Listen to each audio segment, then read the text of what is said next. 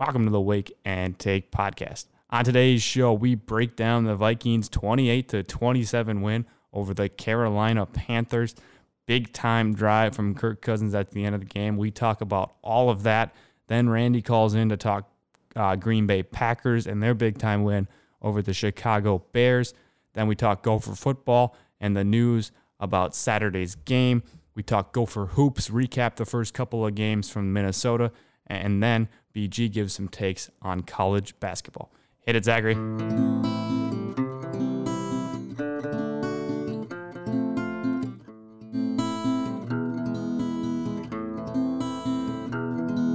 There is a house in New Orleans they call the rising sun, and it's been a ruin of many a poor boy. And God, I know I've won. And welcome to the show, Victory Tuesday here, fellas. Uh, and for a while on Sunday, it did not look like it was going to be a Victory Tuesday episode here, but thankfully the Vikings kind of flipped the script uh, from three other games this season that come to mind where we find a way to lose the game at the end of the game. And, and this time, uh, we were on the other end of that where the Panthers found, or I mean, yeah, the Carolina Panthers found a way to lose the game, and we found a way to come back and win that game. Chad Beebe nearly blowing it with the muff punt, and then comes back, scores a touchdown to win the game for the Vikings. And thankfully, BG, uh, thanks to many stupid mistakes by the Panthers with uh, head coaching decisions, offensive coordinator decisions, defensive coordinator decisions, uh, the Vikings snuck away with a one point win. Yeah, it just seems like uh, when the Panthers kicker got that opportunity for, I think it was a 54 yard field goal at the end, that there was absolutely no way he was going to miss that field goal because it's Vikings football. And that's just what happens if you put yourself in a good opportunity. You choke it away like we did uh, with that long pass from Bridgewater. But thank God um, that it was in our favor one of these times. Um, even with the, the, turnovers, like you mentioned, uh, special teams still playing very subpar. Um, even other than that Beebe muff, just getting nothing going on special teams. But we pulled away with it, and that's that's the big thing. Uh, we got help from the Cardinals too, so we're now sitting the game out of the playoffs, um, and the Bears lost as well. So, I mean, we're still in this thing, and our offense is playing great. Obviously, no Thielen, that's our go-to guy, our go-to guy in the in the red zone mm-hmm. on third down. We didn't have him, and Kirk still played a tremendous game, um, both in the air and some of those rushing plays huge plays to get us the first down. So just all over another great performance by Kirk. Um, and he, he did it all this week. He did it all last weekend, except didn't capitalize on a game winning touchdown drive for multiple reasons, like that Jefferson drop and Thielen PI. But this time he put it together and marched down the field and got that game winning drive. And as a Vikings fan, I don't know what else you can ask of Kirk Cousins. Maybe holding onto that ball for that one fumble. But other than that, he played phenomenal. And it was good to see the Vikings win when we play bad because we usually haven't seen that this season. Yeah, Kirk was terrific on that final drive. And I thought he started the game a little shaky. He had a few throws in the first half where it felt like, oh, oh, this is one of those Kirk Cousins just cannot throw the football today and is going to have a terrible day. But he did, he did enough. I mean, the drive at the end of the first half and then the drive to win the game was you know, enough to win the game. I mean, that's all you can mm-hmm. ask for Kirk Cousins. And, you know, regardless, I think, of how we finish this season, I think we've seen enough out of him to say he's going to be our starting quarterback to start next year. And it, it was a big time drive, I think, not just for Kirk, but for really the narrative surrounding this Vikings offense that they can't perform uh, when they can't run the ball. And we could not run the ball on Sunday, and they still found a way to win the game. And they still found a way where Kirk couldn't throw the play action passes that he's usually able to get with guys open downfield where he can get easy throwing catches. That Kirk really thrives in those situations. He didn't have any of those on Sunday. He was forced to throw from the pocket, a pocket that wasn't usually clean. He was forced to scramble, which he hates doing. He looks very unathletic when he does it, uh, but he did it pretty good. He was efficient on Sunday. He was effective. He didn't have the careless turnovers, uh, other than that one sack where you mentioned that he dropped the football. Where you got to hold on to the football, Kirk. Uh, I mean, there's still those plays where you just scratch your head and say, why are we paying this guy the money we are? But he did enough to win the game, and he, you know, he was there when we needed him to in the fourth quarter at the to win the football game. And you mentioned Uh, I mean, some of the other late drives this season haven't gone the, the way of the Vikings so far this season. And some of those drives, you can say maybe Kirk had a bad throw here or there, but a lot of those drives, it's a drop from Jefferson. It's a no call uh, on Thielen.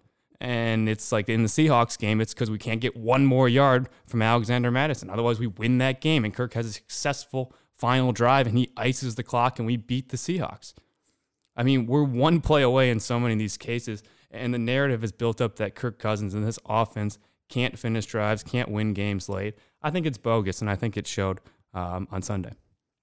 Yeah, and if we're going to make the postseason and make a late season push, I know we've already talked about it. We got, I mean, we screwed ourselves over with the Cowboys game, losing an unnecessary game against a horrible team, as we saw on Thanksgiving Day um, when the Cowboys played. But I mean, if we have a balanced offense, and we've proven it this past weekend that when the run game is not working for us, Dalvin Cook 61 yards, 3.4 yards per carry.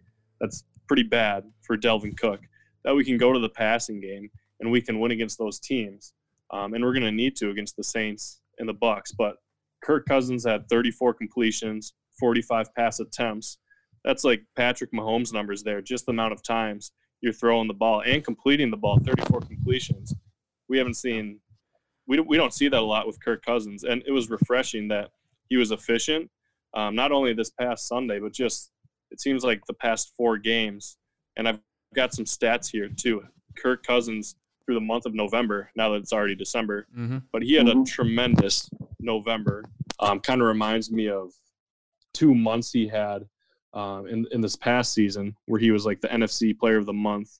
I don't know if it was back to back, but he had two really good months. But anyway, for this month of November, he is number one in the league in passer rating out of every single quarterback with 124.3 passer rating. He's third for um, the win and loss in November, four and one. Second in completion percentage with 72.4, and third in the league with 12 passing touchdowns. So I don't know what else you could ask for Kirk to do. And if we can have Kirk be consistent, um, stay healthy, and get a clean pocket, and have that run game, I think it's just going to come down to the defense and who puts up the most points. But it was good to come away with a win after turning the ball over consecutive possessions for a touchdown. You had Beebe muffin it, that's hard to do, even if it's against a bad Panthers team. You got to win when you play good and when you play bad. So thankfully, Kirk is playing great, and the defense, hopefully, they can step it up in the week to come against a weak uh, Jaguars offense. Yeah, the Jaguars are terrible. I mean, we we said this going into the Dallas game, but I, I think if the Vikings lose this game, I mean, we have to start questioning if we're still going to be fans of this team because I mean that would be pathetic. That would be absolutely pathetic if you lose to the one in ten Jaguars. Uh, but but back to this game, BG. I, I think the defense was horrendous. I thought we our secondary was was really bad, except for you know some some really bright spots from DJ Wonnum. I mean, he is having a tremendous season. He blocked the field goal on special teams. He was a force on the D line all day, and he I mean he's been a really really good player for us and a tremendous surprise out of the rookie at Wonnum. Yeah, he's going to need to step in to play on the other side of Danielle Hunter next season, and he's doing a great job, kind of making a, a name for himself. I had no idea who he was before the season began. I am pretty sure I could speak for everybody when I say that. But to have those two exterior guys on the defensive line, obviously they're in completely different levels. I'm not saying that, but mm-hmm. to have a guy on the opposite side of Danielle Hunter with Ngakoue gone and everything that's happened with Everson Griffen, and at least have a respectable option there is encouraging, and a guy who's cheap for us. So um, that that'll be big for us. And then while we're talking on the defense, I got to talk about Eric Kendricks seems like we talk about him every weekend, but that's because he is an absolute stud. He had 12 total tackles this past weekend, which is pretty normal for him. And what else is pretty normal for him is he, he had another interception. Yep. And I don't know if there's a better pass coverage linebacker in the league. I, I don't know who that would be because he is incredible at reading the plays and being in the right position and attacking the ball and making great catches, like receiver like catches to make an interception and we are very fortunate to have him, one of, if not the best linebackers in the league.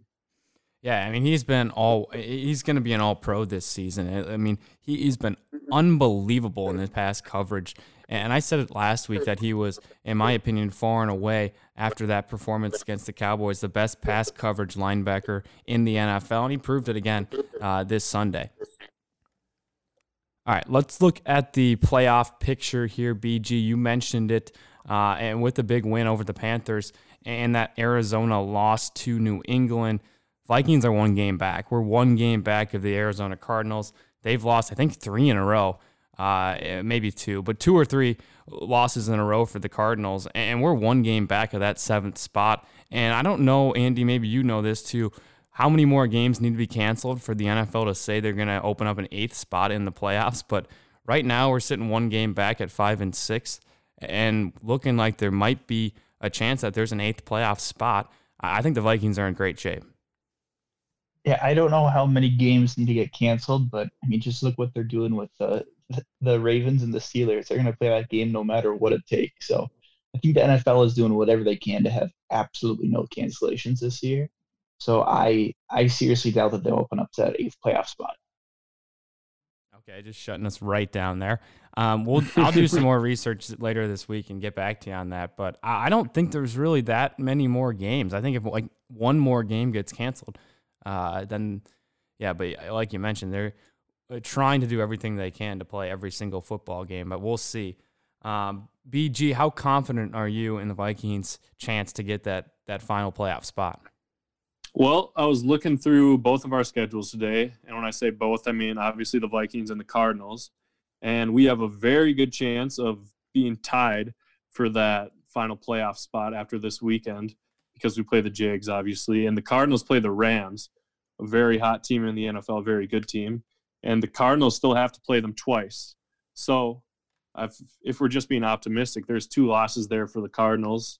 Um, we win all the games we're supposed to win if we lose both um, to, or if we lose to the Saints, lose to the Buccaneers, it's going to be a close race uh, for that final spot. If we can find a way to split one of those games, I think we have a chance. And we always play well against the Saints as of late. Mm-hmm. If we mm-hmm. have our guys healthy, our offense is going, we're just going to have to outscore the Saints, and I at least give us a shot to do to do that. So this loss helped us out a lot with the Cardinals. Uh, I thought with Cowboys lost, our season is pretty much over. It very well may still be, but I think we still have a chance uh, to make the playoffs.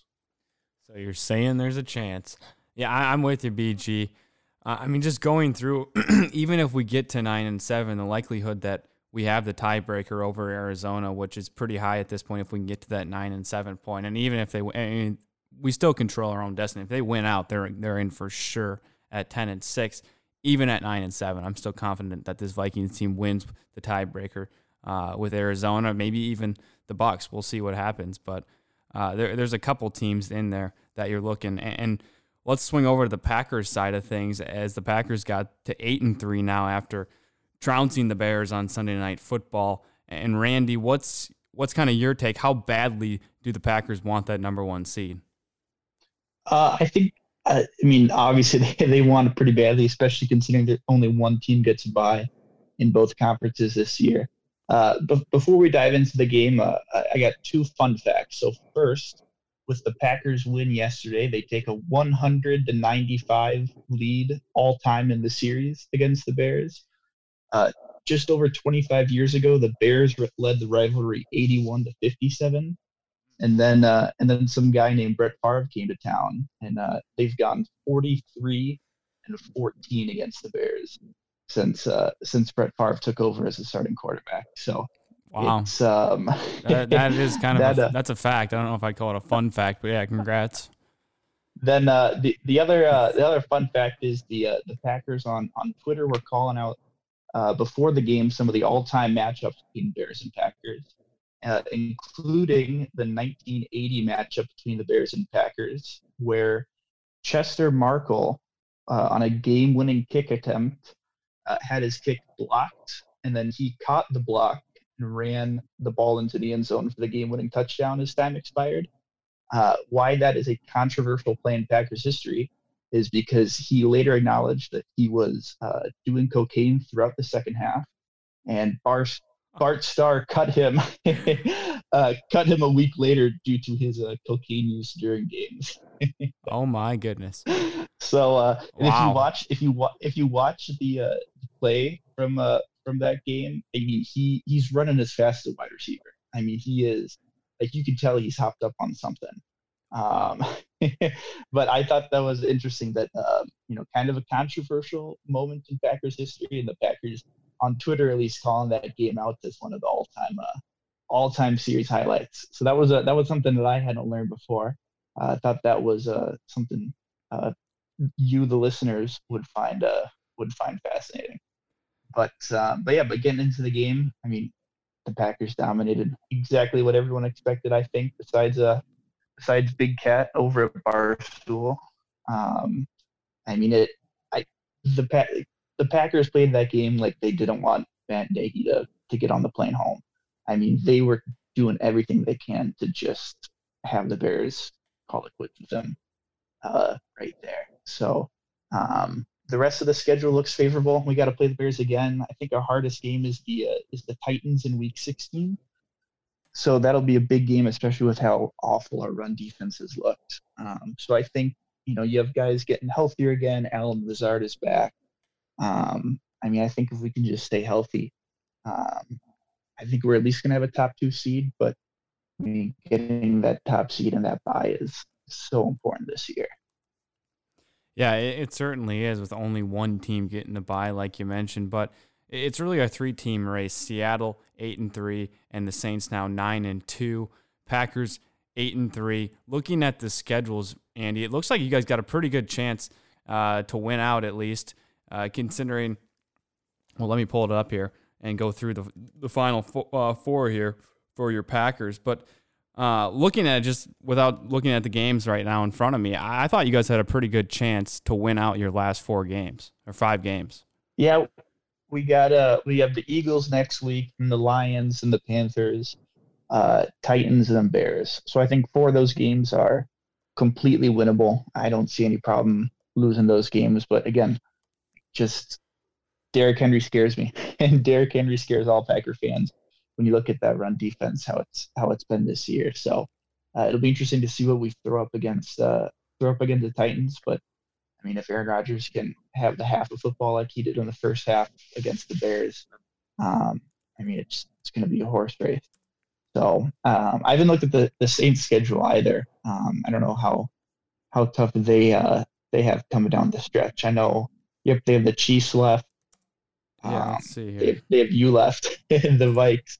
Um, Mhm. Which have- is a tough game for yet? them. have we heard yet when uh when the Taysom Hill uh era ends in uh in New Orleans and when old It- man Drew Brees is coming back? Uh, I don't know if we have an official date, but if he starts that Christmas Day game against the Vikings, they they're gonna have four weeks of film on Taysom, and I think it's gonna be an Mhm. absolute massacre for him with this Vikings defense with Zam bringing all the blitzes. I, I don't think he's gonna be able to pick all that stuff up and sort through all the blitz packages that Zimmer has and can throw at a quarterback. And with four weeks game film, they're gonna have a great idea of what he wants to do, and they're gonna have a good idea how to stop it as well. So if it, if it's not before that Christmas Day game against the Vikings, I, I think it'll be shortly after. Yeah, I think you're probably right. And I, I don't think we've talked about the Brees injury on the show yet, but I mean, how, how old is he? 43, 42, 43? Yeah, something like I that. mean, Let me see here. To, so, s- some someone that age breaking 11 ribs. like Mhm. that is oh, that that's just got to be so painful. Forty-one, but yeah, Uh, and playing uh, through for- it too. 41. Yeah, and, and playing through it too. I mean, that is, um, like that's that's a, how many ribs you have in the body. Like that. I mean, I don't know. to It he here. broke. He broke. Yeah, it- he broke near da- damn near every At one of least them. 11. at least 11. Yeah. Yeah. Um, it, it, it's. I mean, I, I don't see how. Um, I mean, there's part of me where I don't see him coming back. They want to keep him healthy, but I mean, a lot of people are saying this might be his last year. So, I mean, if you're Drew Brees, do you you know try to suck it up and you know play through it if you think you can? Because know, it's not like he has to necessarily play for his future at all. Right. Yeah. I, I don't know what.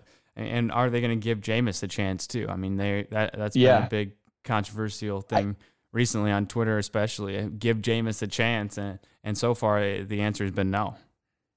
I think um, my idea for this weekend for the, the Saints Broncos game was uh, the Saints should have give, given Jameis the uh, starting job for the Broncos, and then whoever wins the game, uh, that get that quarterback gets the starting job in New Orleans. I love it. I love it. Yeah, that was a mess in Denver. I wish they had let their coach, their offensive quality control coordinator or whatever they wanted their coach to play. yeah, that would have been awesome. That would have been so sweet. It should have just been like a one-time thing. COVID rule, they could have said, but the league was like, well, we don't want teams stashing quarterbacks on their coaching staff. You know, just yeah. in that case, which makes sense, but you know, they could have made a that would have been a dream come true for that coach. oh, I know. he probably knows the offense better than anybody. Just imagine how well then they, excited he was for however many hours it was from the point that it was like brought up in the meeting, like, "Well, Johnny, why don't you why don't you just go out there and play quarterback?" and then they probably called the league, and however many hours it was between that point and when he heard that he wasn't going to be able to play, that guy must have been so excited and just so. He was on cloud nine. Yeah, he, I might play in an NFL football game. Like that guy must have been pumped. That, that's just like how uh, in the baseball season when the Marlins had all the COVID cases. Like you, you got to know that at one point Derek Jeter, you know, said to someone, "Hey, you think I can? Uh, you think I can lace him up and uh, you know, and, and fill in for a couple games?" Uh, I mean, there's, uh, I, I don't know what the list of coaches across the league would be that would uh, that would want to, you know, suit up for a for a game. I have to imagine Sean McVay would be in there. Um, I'm trying to think any yeah, other maybe Kingsbury or I yeah, feel like oh, Jon yeah. Gruden oh, would Kingsbury. Jon Gruden would hop in there too, just to, if given the chance, he would you know get in there and play a little linebacker or something, maybe fullback. Uh huh. Uh huh. Yeah. Gruden well, and, definitely... the Broncos too. They uh they signed uh, Pat Shurmur's son, um to uh to the uh as, as a quarterback. Um, I think today, yeah. maybe maybe huh. late last night. And Shurmur's their their offensive coordinator, so I have to imagine the uh, the connection there is that he probably knows knows the system more than any other quarterback they pick up off the street. Yeah, uh, yeah, that's true. I didn't even hear that. Interesting. Uh, fellas, anything else NFL related before we move on to college football? Tyreek Hill is fast. True statement. BG? Carson Wentz's offensive line is absolutely cheese. I'm watching the game right now. I feel bad for that man. You yeah. better have a really good life insurance policy. yeah, I think he's got some money saved up from that draft uh, still, so he, will be all right. But yeah, that's wrapping up NFL. Let's move on to college football. Not much to talk about here, especially Gopher related. Uh, for the second week in a row, game canceled. This time against Northwestern. Uh, Gophers still have, I think, 20 some players and coaches on that COVID list. Uh, expected for that to even grow more next week.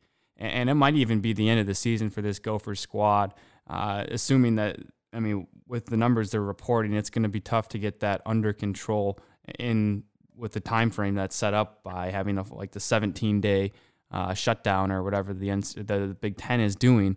Uh, so it could be the end of the season for Gopher football uh, which would be which would be sad. And we're officially out of the playoffs.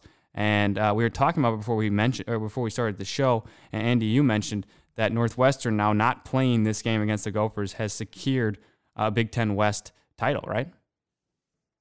Uh, effectively, I think they only have to play one more game.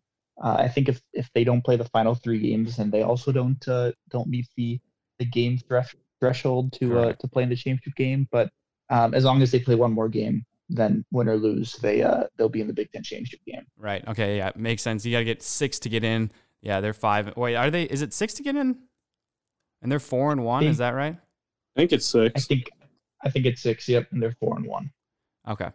Yeah, so that's right. They'd only need one more than win or lose to get in. We'd be seeing our boy Ramaud Chiaokhiao-Bowman catching touchdowns uh, in Indianapolis against uh, maybe Ohio State. But now Ohio State, their game is canceled against Illinois this weekend. They're only at four games. They still have two to play just to get eligible for that Big Ten championship. Yeah, and I think uh, I think I was playing Illinois this weekend. I don't know who Ohio State. I think Michigan State is who they canceled again. I thought it was against Illinois, was it not? Let me let me check here, but uh They are no, you're right. It was no, no. They play Michigan next week. On Michigan State. Michigan, State next State week, and yeah, and then Michigan the week after that. But they play them on the fifth. Yeah, that's this coming week. So you're right. It was Michigan Yep. State. Um, must have been Illinois that they canceled against last week. I think that's it. Yep. So games against yeah. Michigan State this coming Saturday, Illinois last week, and they're scrambling just to get into the playoff, uh, and that's going to be really unfortunate. And it's looking like now with all these cancellations in the Big Ten that they're they're likely not going to get a big Big Ten team in that college football playoff. Um, especially with Notre Dame playing as good as they are at nine and zero, Alabama eight and zero, Clemson eight and one. I mean, Ohio State's still up there, ranked fourth in the country, third in the AP. But if they're not going to get to six six games in this Big Ten season, they're not going to get into the Big Ten championship. They don't have a sh- chance uh, I- to get into the college football playoff.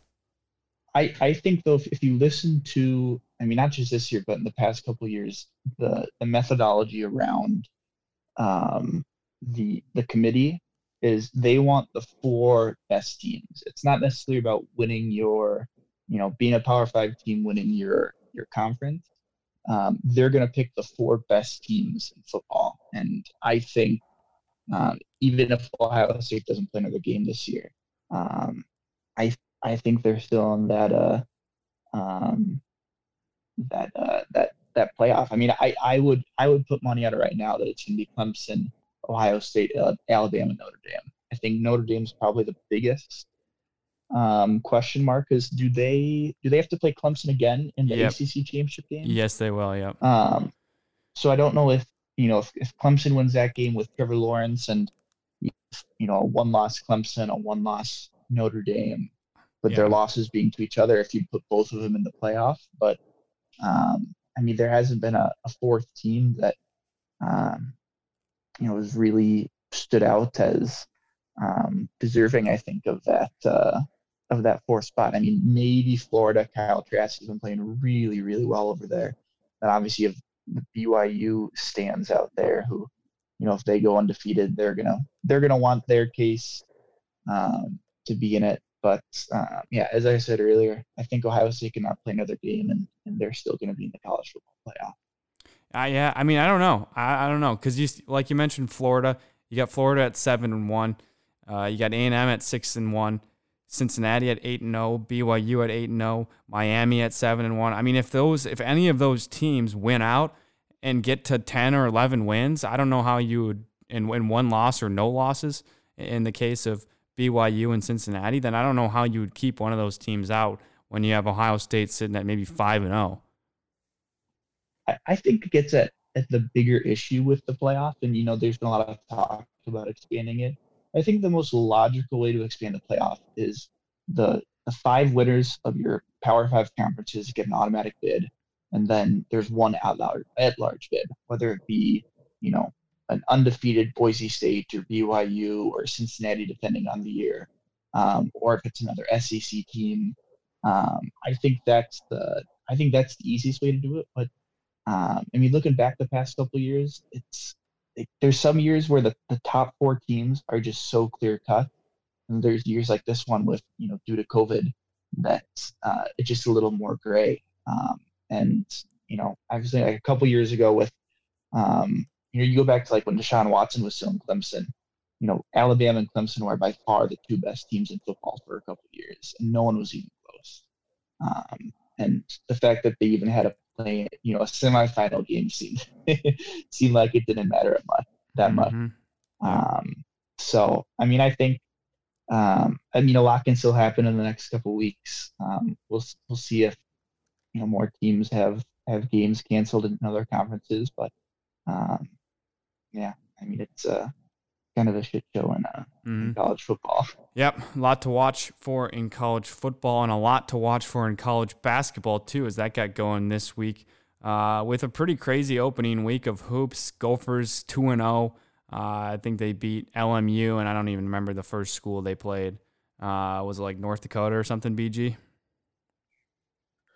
wasn't North Dakota. I'm trying to think who it was. They're currently they playing played- Uh, Green Bay, I think it was. Green Bay. That's right. Yep. And I, Yeah, I think we beat them by around like 30 or something. Yeah, beat LMU our second game, and we're currently playing LMU again right now for yep. our third game. Yep, LMU staying in town for two. I mean, that makes sense with COVID and everything. I'm sure it was a big pain for them to get out here and travel and all the testing that had to go into it. Might as well get two games out of it.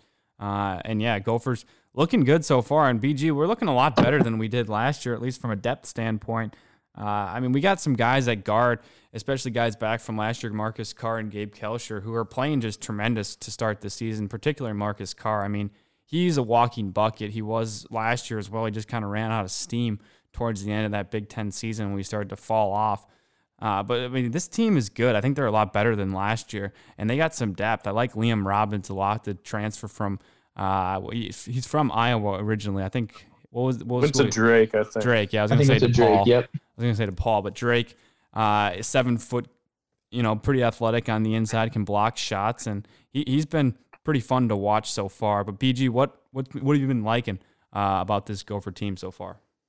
Well, on the topic of Liam Robbins, I agree. He's looking good, uh, seven footer, and he hit a three um, against LMU. I think it was maybe Green Bay. I think LMU the second game, and obviously, if you can do that, you got touches a big man and is good free throw shooter. Um, you're obviously going to do well um, in the Big Ten, and he's going to have to because he has a very tough slate ahead of him with going off against Luka Garza, uh, Kofi Cockburn from Illinois. He's gonna he's gonna be in a he's gonna be in for a big surprise when he goes from playing against the bigs that Drake would play to the Big Ten. But I mean, he's he's playing well so far. I think you nailed it. Marcus Carr is the star of the team. He's averaging 31 points per game uh, through the first two games, and I think what's it's going to come down to uh, to determine if this U of M Gophers team has a shot making it the tournament is going to be how the people around Marcus Carr perform. We have Kalscheur, like you said. Um, he is a very good shooter when he shoots well, but he is very streaky. Mm-hmm. Um, and he has started off pretty ice cold this season. I think a huge player for the Gophers that determines how well we do is going to be Booth Gach, the transfer we got from Utah, and the Austin, Minnesota native, who is a small forward, but he can pretty much play one through four, and he is extremely fast. He drives to the hole, he shoots, he plays defense. He's an all-around player, and I think he, from the way Kalscheur is playing right now, Booth looks like our second best player on the team, in my opinion. I think Kalscheur is our second best, but he's not playing that way through these first two and a half games as of right now. But it's going to come down to the Marcus Carr show and how well the supporting crew, the supporting cast does around him. And I mean, yeah, we're playing well so far. We're playing borderline Division One teams right now. Right. But it's it, will show when the Big T, Big Ten season comes on early on. And I mean, the next the next game we have against or we play is against North Dakota. So definitely a better Division One school than Green Bay um, and LMU. But I, I won't take it for granted. This is like a preseason, and you got to win every single game, and it prepares you for the Big Ten Conference, probably the toughest conference or the deepest conference for sure in all of college basketball. So we'll take what we can get, and um, hope to see a more well-rounded team now that Oturu's gone, and we know Marcus Carr loves to shoot. Mm-hmm. Yeah, we'll get to the Big Ten in just a minute here. we'll bring in Andy too, talking about Iowa. Uh, but I think you're exactly right about it, it, what it's going to come down to this season the supporting cast around Marcus Carr. I, I think Booth Gach has played tremendous to start this season. I mean, he had 17 points uh, in the first one against LMU. Uh, I think he had like 15 in the opener against Green Bay. And it's he, he's looked really good. He can take it to the hole, like you mentioned. He can shoot from outside. He's got long arms. He can defend. And Gabe Kalscheur, he needs to be more consistent, and particularly from the three point line. I mean, he's got a great stroke. I think he struggles at times, maybe with confidence. I don't know what the issue is because it's not technique. Uh, I mean, he's got a great looking stroke, and, he just sometimes struggles to find the basket. But when he does, he, he gets hot and he can make a lot of threes quick, quickly. He plays good defense. He's always in the right position, and he talks well on that side of the floor. I think he's a great number three for this team, and if that can be your number three, I think we're going to be in a great sh- great shape going forward. If you have Booth Gach play that number two role, as the second best player on this team, the guy they lean on when Marcus Carr needs a breather or is in foul trouble or anything like that. That is a great spot for Booth Gach, and I think a great spot for Gabe Kalscheur is that third spot on this team. And if he can be a guy who can knock down threes and play lockdown defense and be a little more consistent than he's been his first couple years with the Gophers. This is going to be a really good basketball team. They still got Jarvis Omersa, a friend of the show, coming off the bench. He gets a bunch of rebounds, provides some energy. He's a good passer as well, and we all know what he can do uh, above the rim. I mean, he's a tremendous finisher at the hoop, can throw down wicked dunks. Uh, Brandon Johnson, another transfer transfer who's been playing pretty well to start this season. He started, I think, the first two games for us. And we also got Eric Curry back for like the seventh year, uh, healthy again this year after the injury last season. So, I mean, you got some guys, you got familiar faces back. And I think there's a lot more to be excited about this Gopher team uh, than there was last year. Yeah, and I'll add this quick. I'm, I'm watching the game right now because currently they're playing Loyola Marymount, like we said. And Jarvis Omersa, friend of the pod, had a huge monster uh, putback dunk on it all over a guy one handed. I so love it. I love it. Got got to sh- uh, shout that out. And uh, after the shot, we are currently up by one point against them. So hopefully, Mm. by the time you're hearing this, you're looking at the final score and the Gophers are three and zero. But I, I mean, a test early, not what we want to see for sure. But good teams find out a way to win when they don't play well and play tough and tight games. So we'll see uh, what kind of team we are, at least for this game. Are you putting on on uh, upset alert right now, BG? Well, now we're down one. So oh, jeez. Okay, well, officially we're on upset alert. ten now. No. Um, what's the score now, BG? Uh, it's 55-54 commercial. We're still down one. Still down one. Okay. Uh, yeah, I mean, hopefully by the time this comes out, we're three and zero. But if not, panic already for Gophers three game three games in. Yeah, Um, yikes. Let's move over to Iowa, and we'll we'll kind of open it up to the rest of the Big Ten as well, Randy. I think seven teams in the top twenty-five for the Big Ten uh, so far to start this season, and, top to bottom, it's really a, a deep league. Yeah, and I think uh, I think Iowa's the deepest team in the Big Ten, uh, and, and obviously I'm a little biased. I, I probably follow the team more closely than than most other people, but Luka Garza, I mean, is is already putting up huge numbers. He's averaging over 33 points in two games, but he's only played an average of 26 minutes both games. Um, so basically playing just over a little half a game and still putting up 33 points. Um, I mean, it's just something else. And the team around him is shooting 40% from three. Um, and they have just a plethora of guys who can shoot. Uh, Joe Wieskamp is playing well. Patrick and Connor McCaffery are, are, are showing up. Jordan Bohannon, a uh, ton of assists. He's uh, really stepping into that role as the uh, um, as the playmaker on the court. And then uh, Ahron Ulis, uh, Tyler Ulis's uh, little brother, he's been getting some playing time. That's been good to see. Just, um, I mean, Fran McCaffery in years past likes to play at least ten guys, likes to go deep into that bench. Um, he'll put up put up a little half court pressure to eat into that shot clock. Um, and I think you know the big test for Iowa is is this next weekend against North Carolina in the uh, Big Ten ACC Challenge, and then they turn right around and play number one Gonzaga after that. So, um, I mean, if Iowa can win those two games, then they'll be definitely ranked number one in the nation. Um, and it'll be, we'll see who can stop them, but it's gonna be hard for any team in the Big Ten to to get through the Big Ten schedule without a without a loss or two. Yeah, I mean, the Big Ten is loaded. Iowa might be the best team in the Big Ten. Illinois, another team in that conversation. I mean, Illinois is phenomenal as well. Um, let me try to pull up the rankings here. I'm getting an ad. Under Oh, came shoot. in total at tip. One- That was some CBS Sports ad right there. Um, but the Big Ten i- i- is really good this season, and it's going to be fun, especially to see Gonzaga match up with Iowa, see how Luka Garza responds. And we were talking about it before we started recording, but Gonzaga is so deep. Jalen Suggs, the Minnesota guy, on there as well.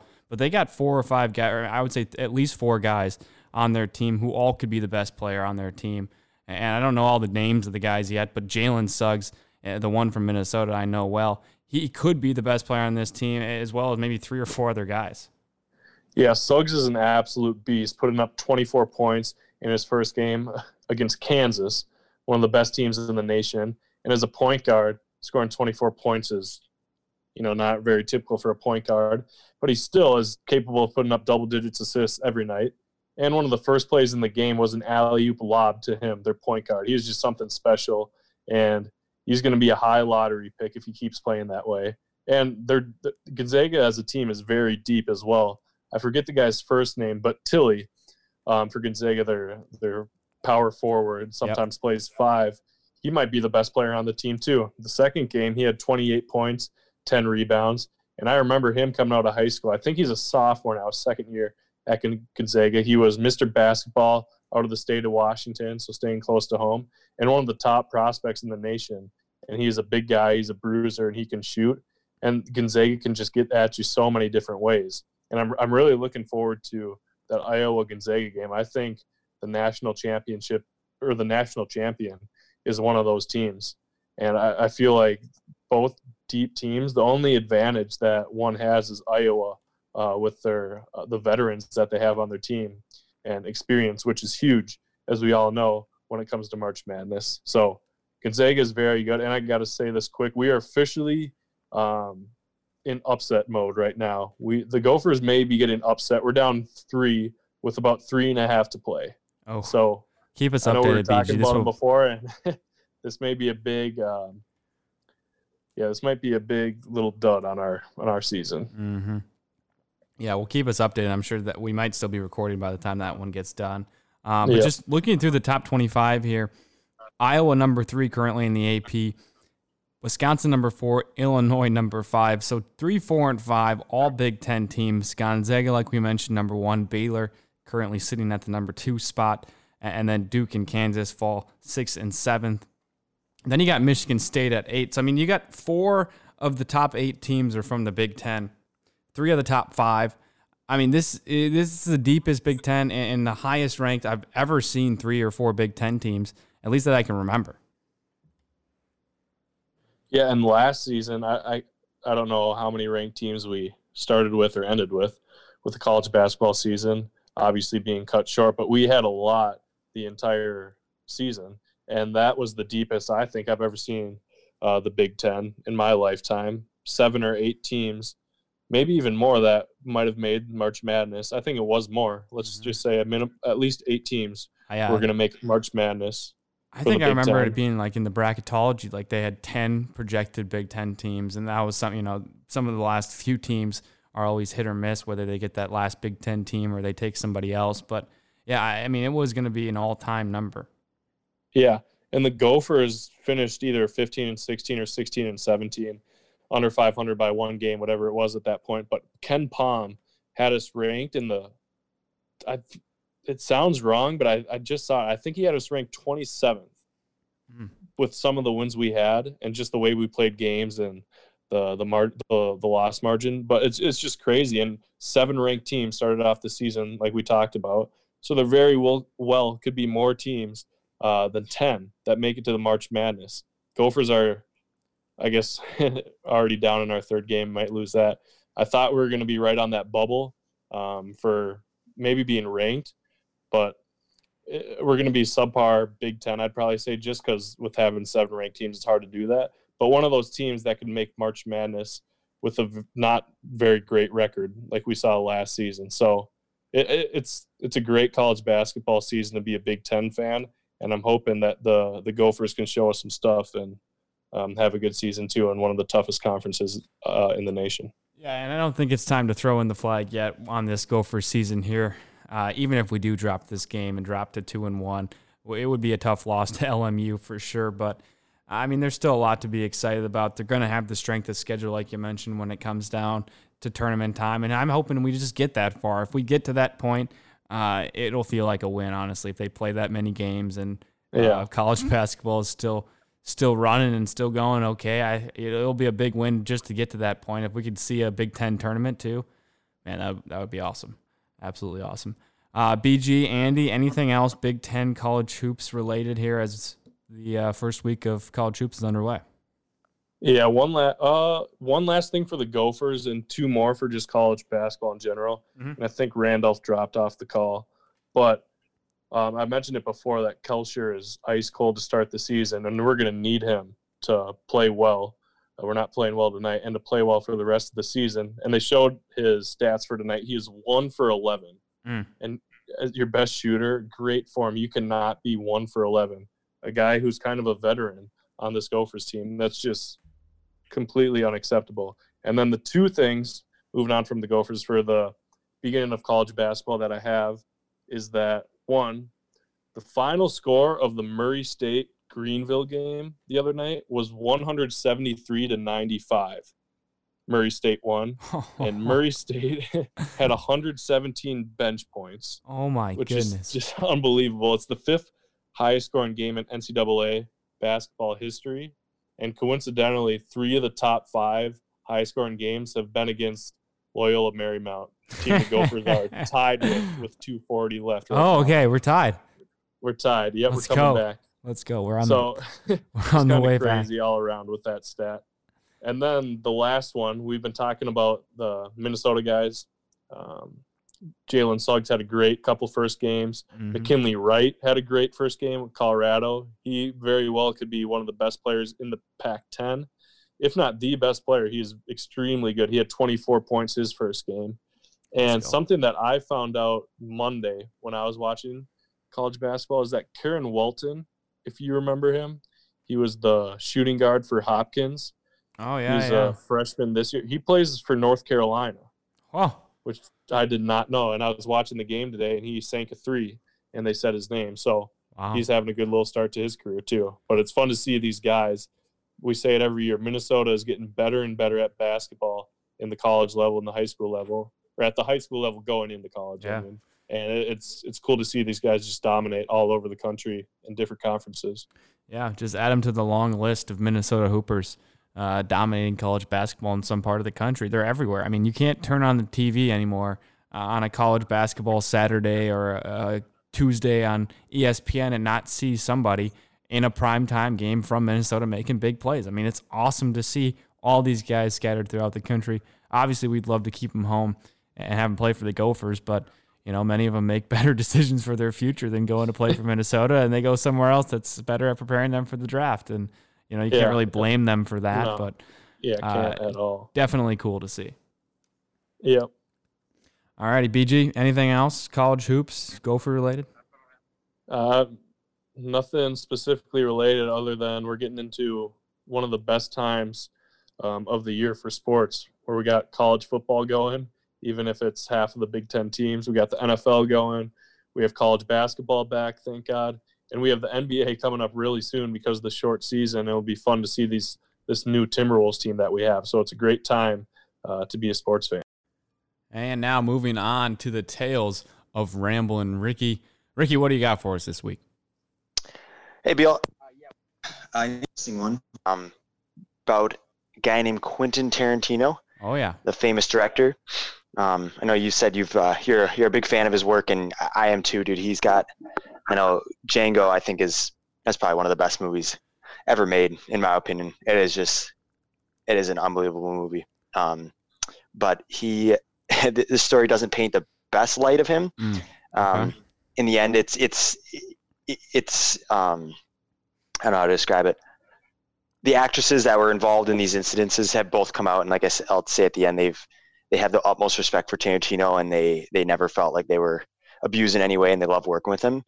Um, but a big but in there is that uh, yeah. I was gonna say, yeah, Wanna- something's coming bad after this.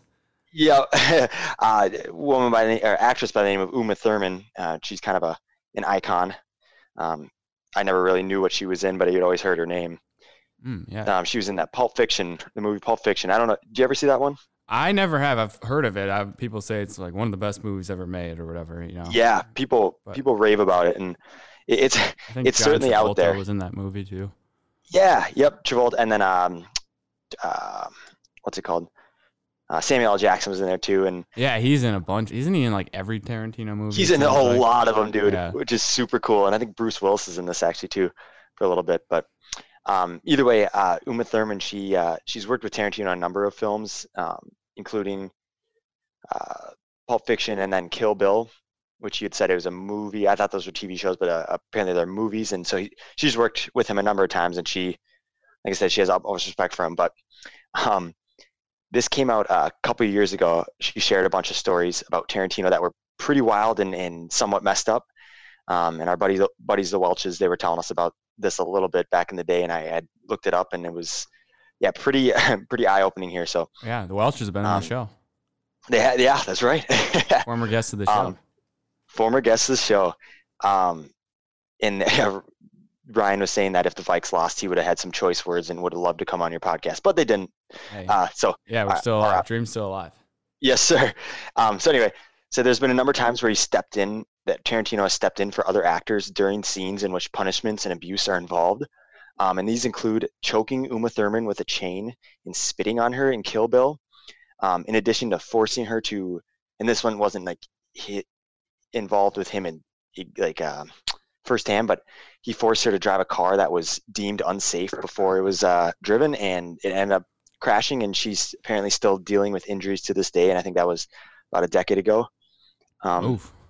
And so, but this is the wildest story. Um, and I was talking a little earlier about Inglourious Basterds, but she was talking about a scene in which actress Diane Kruger um, was being choked by a- actor Christoph Waltz. And Christoph Waltz, he's uh, he's been in a couple different movies. He was in the newest James Bond movie. Um, he is so good, so so good.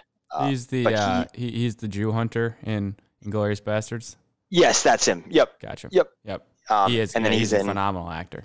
he is so good. And then he was in what other movie was he in with? Oh yeah, he was in Django too. He was the. Uh, have you seen Django? Yep. Yep. I'm trying Yep. to remember what his character was in that. He Um, was the uh, bounty hunter, that's the right. original bounty hunter Yep. that was trying to find. Uh, yeah. He's um, always the villain. Oh yeah, yeah. And th- he was like the villain, and then also the good guy in. Uh, it's hard to say in Django, but yeah, he was not a good guy in Glorious Bastards at all. Yeah. Um, nonetheless, uh, Christoph Waltz he feared that he would choke Diane Kruger too hard or not hard enough to where it would not look realistic. And apparently Tarantino came in and he said, "quote uh, I know exactly what I need to do, and I think I should just do it." Um, and then he tells Diane uh, Diane Kruger, "I'm going to be the hands. I'm going to just strangle you. I'm going to cut off your air for just a little bit of time. We're going to see the reaction in your face, and then we'll cut." Um, and his re- reasons were that the movie strangulations in the past he had said never looked real to him, and that quote they never get the blood vessels bulging or the eyes filling with tears, and they don't get a sense of panic that happens when your air is cut off. Um, Wow.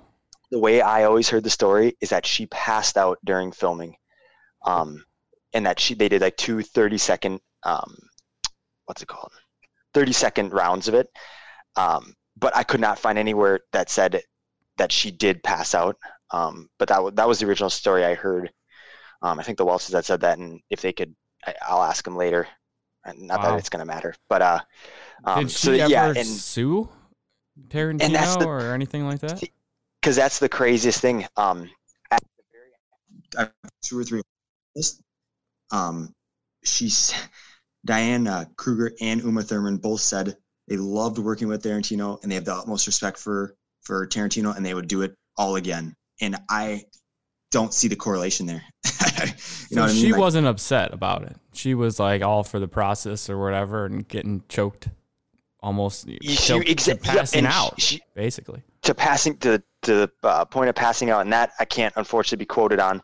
Um, like I said, I'll do some more research on that. But that's that was the original story I heard that she he passed out during the scene, and that's why Christoph Waltz didn't want to do it because he didn't know he didn't want to her to pass out or anything. But then Tarantino just stepped in and was like, all right, I, I know what I need to do. It's, this is what has to happen.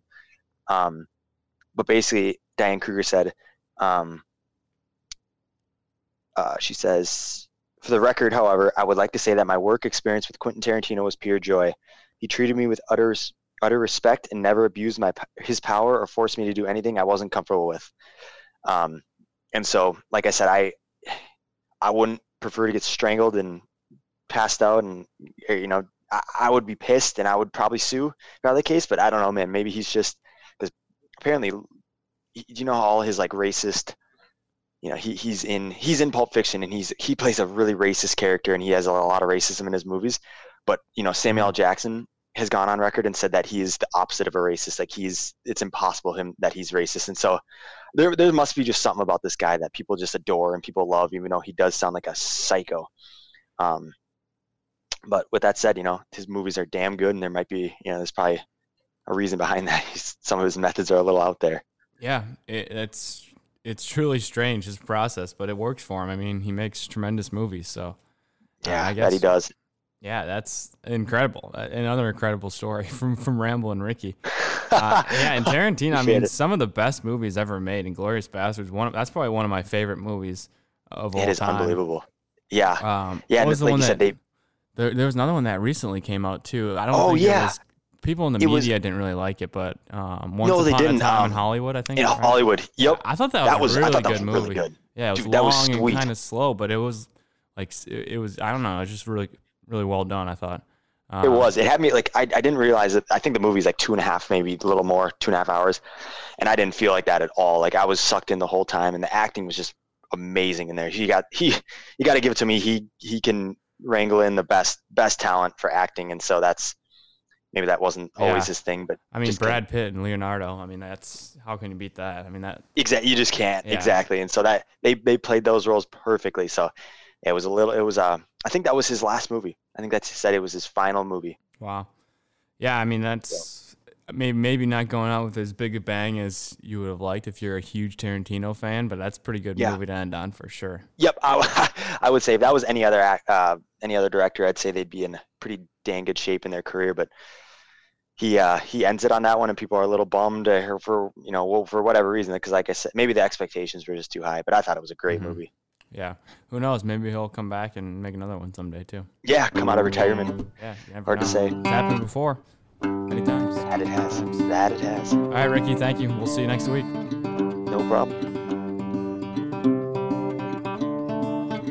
Another turning point, a fork stuck in the road. Time grabs you by the wrist, directs you where to go. So make the best of this test and don't ask why. It's not a question, but a lesson learned in time. It's something unpredictable, but in the end, that's right. I hope you have the time of your life.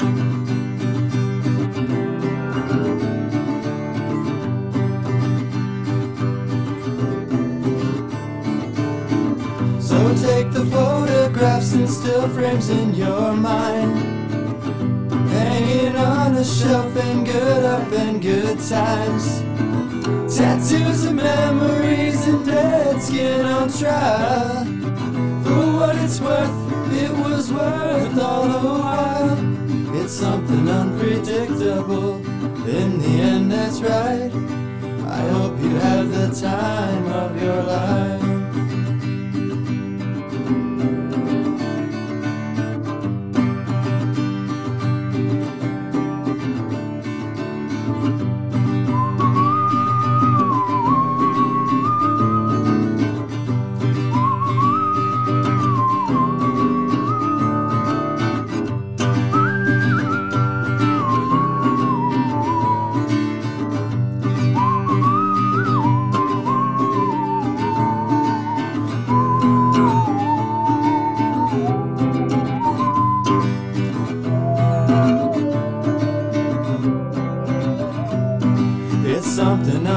Unpredictable. In the end, that's right. I hope you have the time of your life.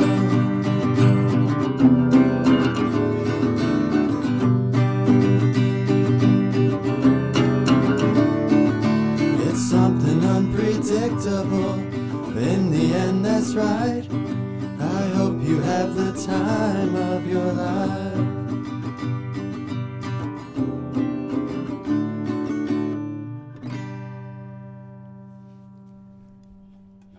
Was awesome, guys. That was awesome. That whistle part was really good. Thank you.